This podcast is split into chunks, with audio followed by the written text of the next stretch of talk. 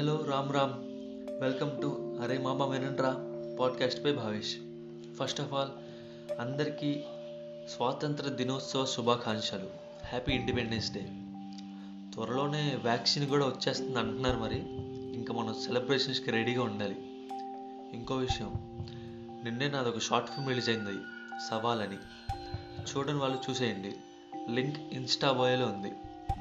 సరే సరే. మనం టాపిక్లోకి వెళ్ళే ముందు ఫస్ట్ అండ్ సెకండ్ ఎపిసోడ్స్ వినని వాళ్ళు వినేసి ఇటురండి.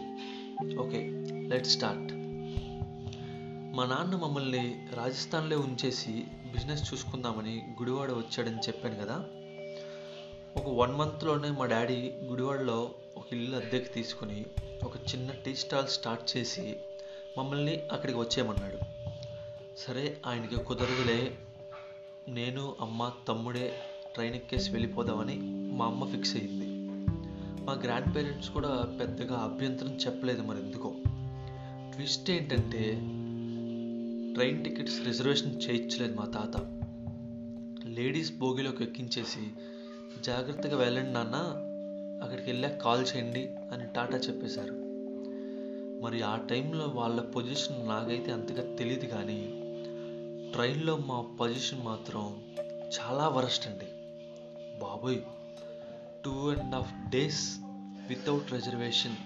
Ladies బోగీలో మా అమ్మ మమ్మల్ని జాగ్రత్తగా తీసుకురావాలంటే ఎంత కష్టమో ఒక్కసారి ఊహించుకోండి. నైట్ ట్రైన్ ఎక్కాం రాజస్థాన్లో. బాగానే ఉంది. ఆ ఒక్క నైట్ ఎనిమిది గంటలు ఆ లేడీస్ బోగిలో ఉండడానికే మాకు చుక్కలు కనబడ్డాయి. ఇంకా లాభం లేదు. పిల్లలు చాలా ఇబ్బంది పడుతున్నారని మార్నింగ్ ట్రైన్ ఏదో స్టేషన్లో ఆగితే ఫాస్ట్గా దిగేసి రిజర్వేషన్ బోగిలోకి తీసుకెళ్ళిపోయింది మా అమ్మ.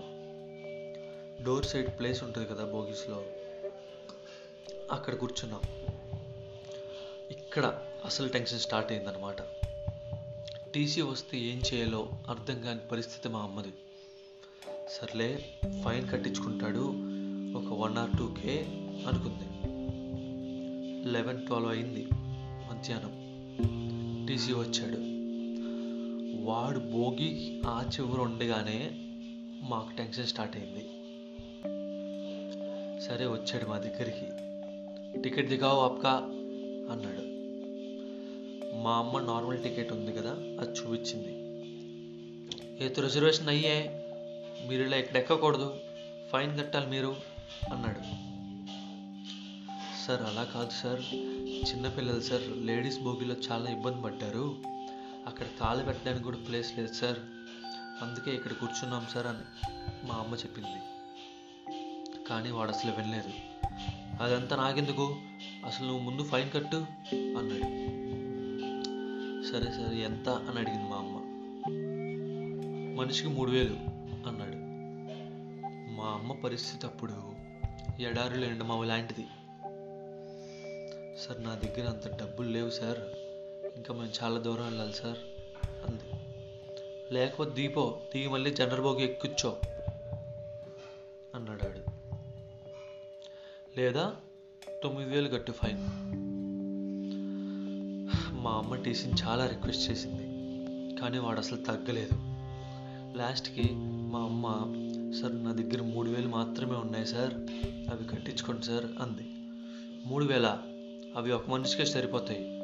నువ్వు ఉండి మీ పిల్లని బయటికి తోసేస్తావా? అన్నాడు సార్. ఆ మాట విన్నాక మా అమ్మ కంట్లో గిర్రం నీళ్ళు తగిలే ఆ టైంలో మా అమ్మ బాధ చూడలేక ఒక అతను సార్ వీళ్ళని ఇక్కడే కూర్చునేవ్వండి. ఆ ఫైన్ నేను కడతాను అని చెప్పాడు. ఆయన మాకు చాలా హెల్ప్ చేశాడు ఆ టైంలో. ఆయన పేరు నాకు గుర్తులేదు కానీ ఐ కాంట్ ఫర్గెట్ హిమ్. అతను చెప్పినట్టే ఫైన్ కట్టేశాడు. ఆ టీసీ గడు అక్కడి నుంచి దుబ్బేశాడు మా అమ్మ అతని అకౌంట్ నెంబర్ డీటెయిల్స్ తీసుకుంది. డాడీ దగ్గరికి వచ్చాక ఆయనకి ఆ సిక్స్ థౌజండ్ పంపించేద్దామని. మీ దగ్గర ఉన్నప్పుడే పంపించండి లేకపోతే పర్లేదు అని అన్నారు ఆయన. కానీ సమయానికి సాయం చేసిన వాటి రుణం తీర్చుకోవడం మన ధర్మం కదండి. అట్ లాస్ట్ చాలా కష్టం మీద విజయవాడ వచ్చింది. ఆయనకి థ్యాంక్ యూ చెప్పేసి ట్రైన్ దిగేశాం. అక్కడ నుంచి బస్సులో గుడివాడ వచ్చాం. జరిగిందంతా మా నాన్నకి చెప్పింది మా అమ్మ. మా నాన్నది కూడా అసలు దానికి ఎలా రియాక్ట్ అవ్వాలో తెలియని సిచ్యువేషన్లే అప్పుడు నాకు ఆ టీసీ మీద వచ్చిన కోపం అంతా ఇంత కాదండి. లిటరలీ పగబట్టేశారు కానీ కాలంతో పాటు వాడి పేరు వాడి ఫేస్ మర్చిపోయాను. వాడిని వాడిని చేసిన సీన్ని మాత్రం అసలు ఎప్పటికీ మర్చిపోనండి.